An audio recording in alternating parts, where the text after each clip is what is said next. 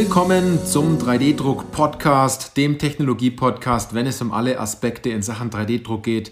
Egal, ob Sie neu mit dem Thema 3D-Druck und additiver Fertigung beginnen oder vielleicht sind Sie sogar schon ähm, ja, erfahrener Anwender oder 3D-Druck-Dienstleister, Hersteller oder Zubehörlieferant, weil es geht ja immer darum, ob Sie Ihren 3D-Drucker im Griff haben oder ob der 3D-Drucker Sie im Griff hat.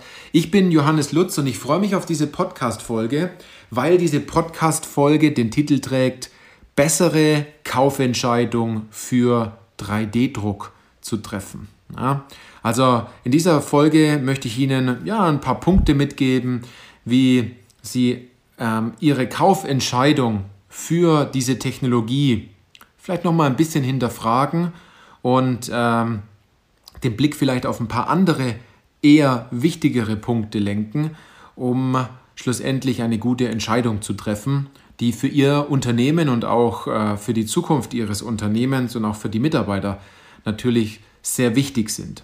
Aber eines ganz am Anfang vorweg, jede Entscheidung, die Sie treffen, treffen Sie ja nicht absichtlich falsch oder schlecht. Das macht kein Mensch. Niemand geht her und trifft absichtlich eine schlechte Entscheidung und äh, möchte dann weiterhin ganz viele Fehler äh, in seinem Leben eingehen, weil er einmal eine schlechte Entscheidung trifft, das mit Absicht. Jeder möchte von Grund auf eigentlich gute Entscheidungen treffen. Das ist schon immer so und ähm, wird auch immer so sein. Das Einzige, was ihnen aber fehlt, um eine gute Entscheidung treffen zu können, das sind meistens Informationen. Und äh, diese Informationen, die vielleicht fehlen und die anderen, die sie vielleicht haben, die Informationen, aber falsch interpretieren. Und nur weil etwas ja, ganz oft gemacht wird, heißt es nicht, dass es automatisch dann richtig ist. Und nur weil etwas oft gemacht wird und falsch gemacht wird, äh, und es wird dann noch öfters gemacht, wird es auch automatisch richtig sein. Also das sollten Sie sich generell hinterfragen, dass wenn man sich zum Beispiel eine neue Technologie fürs Unternehmen, jetzt was das Thema 3D-Druck angeht, aussucht, dass es hier nicht darauf ankommt, technische Features zu vergleichen.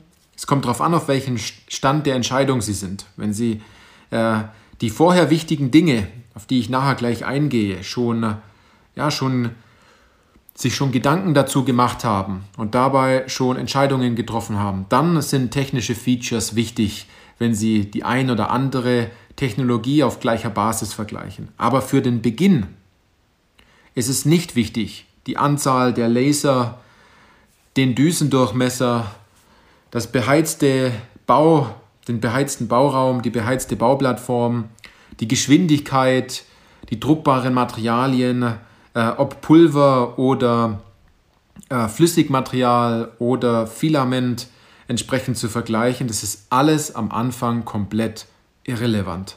Und das kann ich Ihnen direkt so sagen, wenn Sie, und es ist wenn es berechtigt, wenn Sie erfolgreich mit dieser äh, 3D-Drucktechnologie werden wollen. Wenn Sie ein bisschen spielen wollen, ein bisschen was ausprobieren wollen, dann können Sie die Sachen entsprechend vergleichen und äh, können damit äh, im Endeffekt ihre kleine Forschungsthemen und Ausprobierereien und Basteleien ausprobieren. Aber wenn sie wirklich zum Schluss ähm, etwas haben wollen, womit sie einen Nutzen erzielen, und zwar einen großen Nutzen, dann gibt es am Anfang andere Fragen, die Sie sich ganz klar stellen sollten.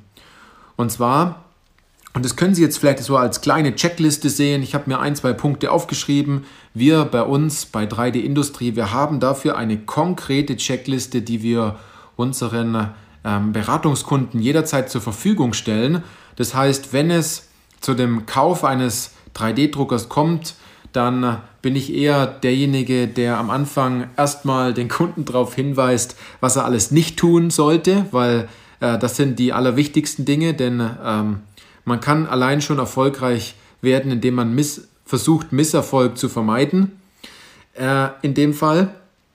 Und ähm, das sind so Punkte, die ich Ihnen jetzt mitgebe. Es sind nicht alle Punkte, weil ich habe ja gesagt, im Podcast geben wir nicht alle Dinge raus, aber ähm, das sind mal einer der wichtigsten Punkte. Also, bevor Sie jetzt äh, hergehen und sich eine Excel-Tabelle machen und alle Technologien vergleichen und Drucker vergleichen und Hersteller vergleichen, bitte schließen Sie Ihre Excel-Tabelle, am besten löschen Sie diese Excel-Tabelle gleich.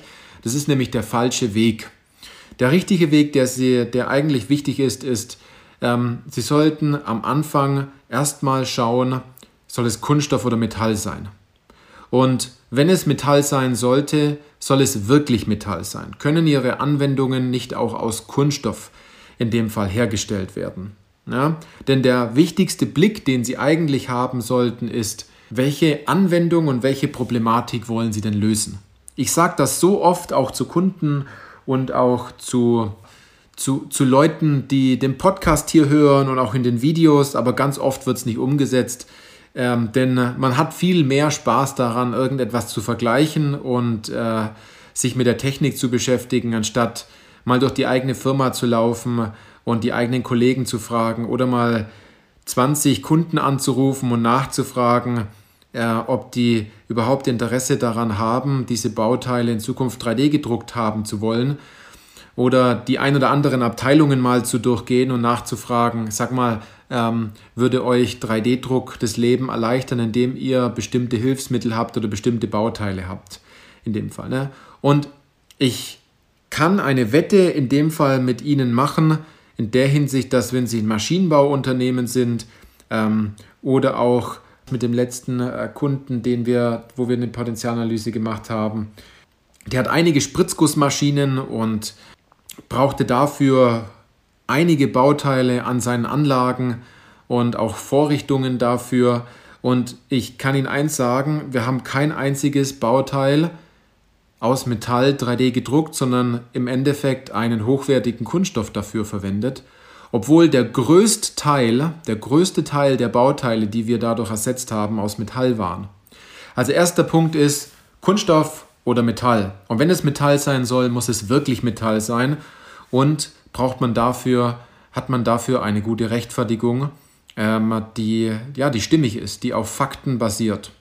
Zweiter Punkt ist die Abmessungen ihrer Bauteile. Und davon können Sie so von drei, ja, drei Maß, Maßeinheiten gehen. Einmal ist Ihr Bauteil zum Beispiel so groß wie Ihre Handfläche. Oder sind die Bauteile so groß, dass sie in eine normale, äh, normale Schuhschachtel passen? Oder sind die Bauteile so groß wie ein Schreibtisch? Und äh, das ist so mal der, der, der normale ja, Weg, um mal herauszufinden, die Teile, die Sie haben, passen die überhaupt auf meine Bauplattform? Denn das Schlimmste ist, wenn Sie eine Bauplattform haben, die zu klein ist oder viel zu groß ist und äh, sowohl, egal welche Technologie Sie nutzen wollen, beide nicht äh, produktiv arbeiten können.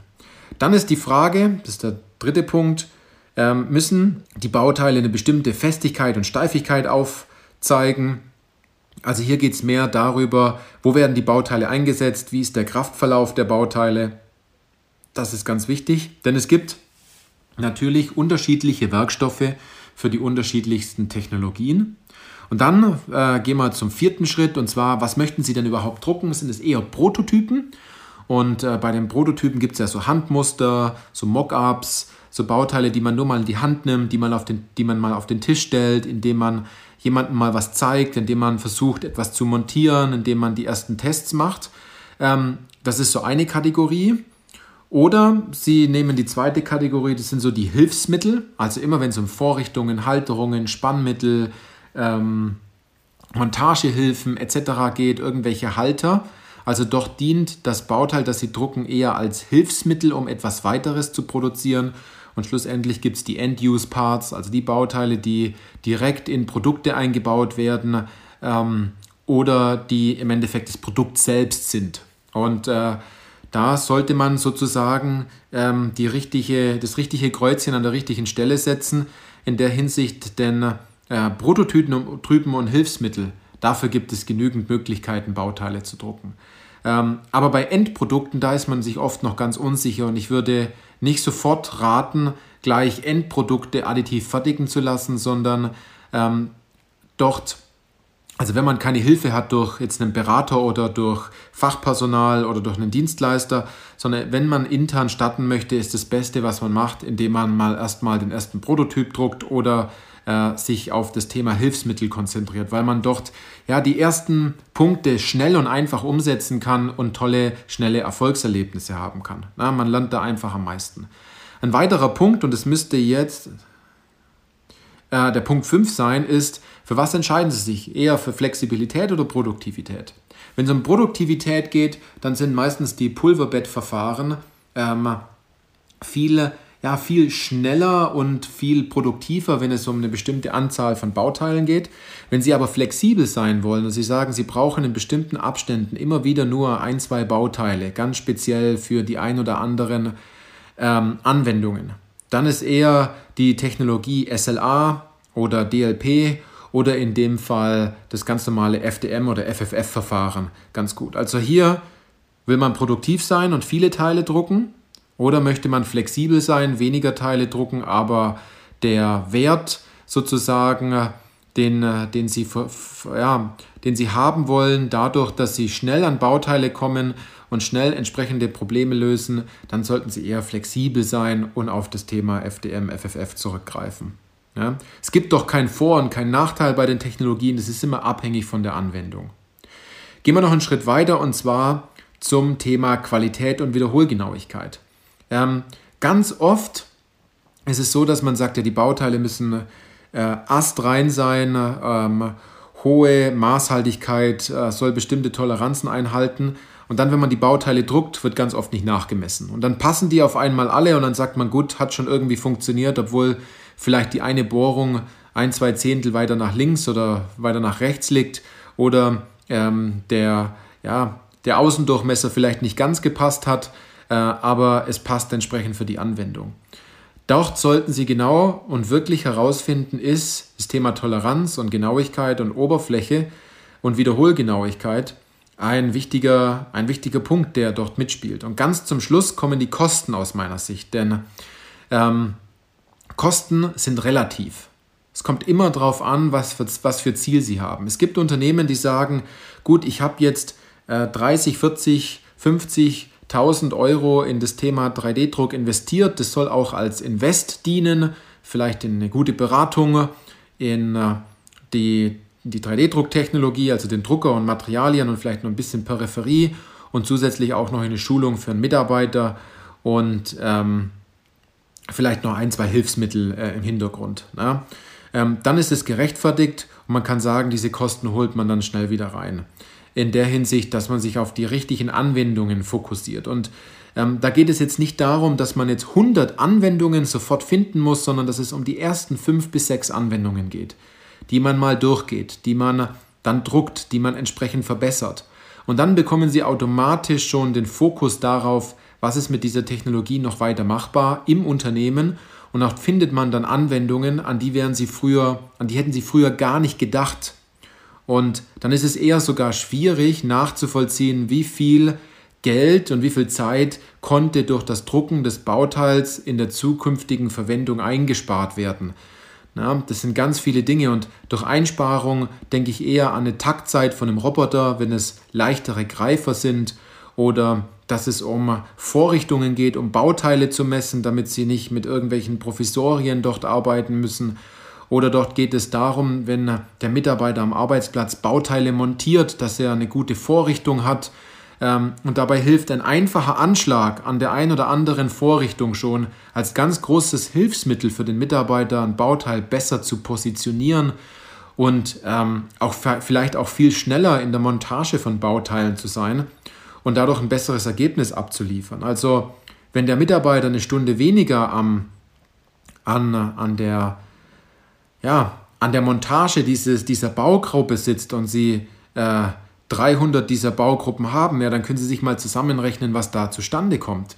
Dort äh, ist meistens noch viel, viel mehr Potenzial da, etwas zu verbessern. Und ich kann Ihnen ehrlich gesagt auch sagen, dass äh, viele Mitarbeiter es sehr schätzen, wenn sie ein tolles Werkzeug haben, dass es einfach flutscht, dass das funktioniert, dass man sagt, gut, dafür habe ich eine tolle Vorrichtung.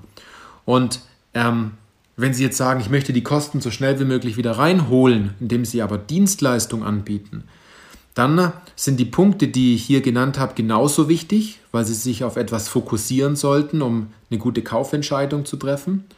Ähm, aber es ist genauso wichtig, auch mal mit Ihrem Kunden zu sprechen, was der Kunde überhaupt benötigt und was er denn überhaupt äh, machen möchte und ob er überhaupt offen dafür ist. Weil das Schlimmste, was Sie tun können, ist, dass Sie sich für eine Technologie entscheiden, die danach keiner braucht. Und die Sie selbst nicht gern anwenden, weil äh, Sie sagen, jetzt muss ich mit, mit Mühe und Not versuchen, mit der falschen Technologie Anwendungen umzusetzen, ähm, und Bauteile zu drucken und es ist dann immer aufwendig und teuer etc. Das heißt, dadurch, dass sie eigentlich versuchen, Stress zu vermeiden, werden sie den Stress auch versuchen zu vermeiden, indem sie die Teile erst gar nicht drucken. Das ist ganz oft so, dass wenn die falsche Technologie im Haus ist und äh, man, an, äh, man Anwendungen drucken möchte, die damit nicht wirklich funktionieren, dann setzt man es auch nicht um. Da blockiert man sich selbst, weil man möchte nicht, dass der Kunde oder der Kollege aus der anderen Abteilung zu Ihnen im Büro, äh, bei Ihnen im Büro auftaucht und sagt, Mensch, äh, das hat überhaupt nicht funktioniert mit dem Thema 3D-Druck.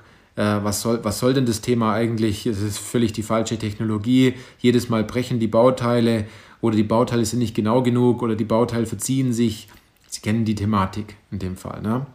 Das sind sieben Punkte, ich glaube, die ich Ihnen jetzt genannt habe. Da geht jetzt, das geht jetzt noch ein bisschen weiter ähm, wenn Sie bei uns in der Beratung sind, wenn Sie also eine Kaufentscheidung treffen wollen und Sie sich einfach nicht ganz sicher sind und sich sagen, da sollte mal extern jemand sich ein, zwei Stunden Zeit nehmen, um die Situation genauer äh, zu, zu durchleuchten, in der Sie jetzt sind, um dort auch die Sicherheit zu haben, ähm, von, einem, ja, von einem Berater eine Aussage zu bekommen, der das schon oft durchlebt hat, dann kommen Sie zu einfach zu uns ins kostenfreie Beratungsgespräch.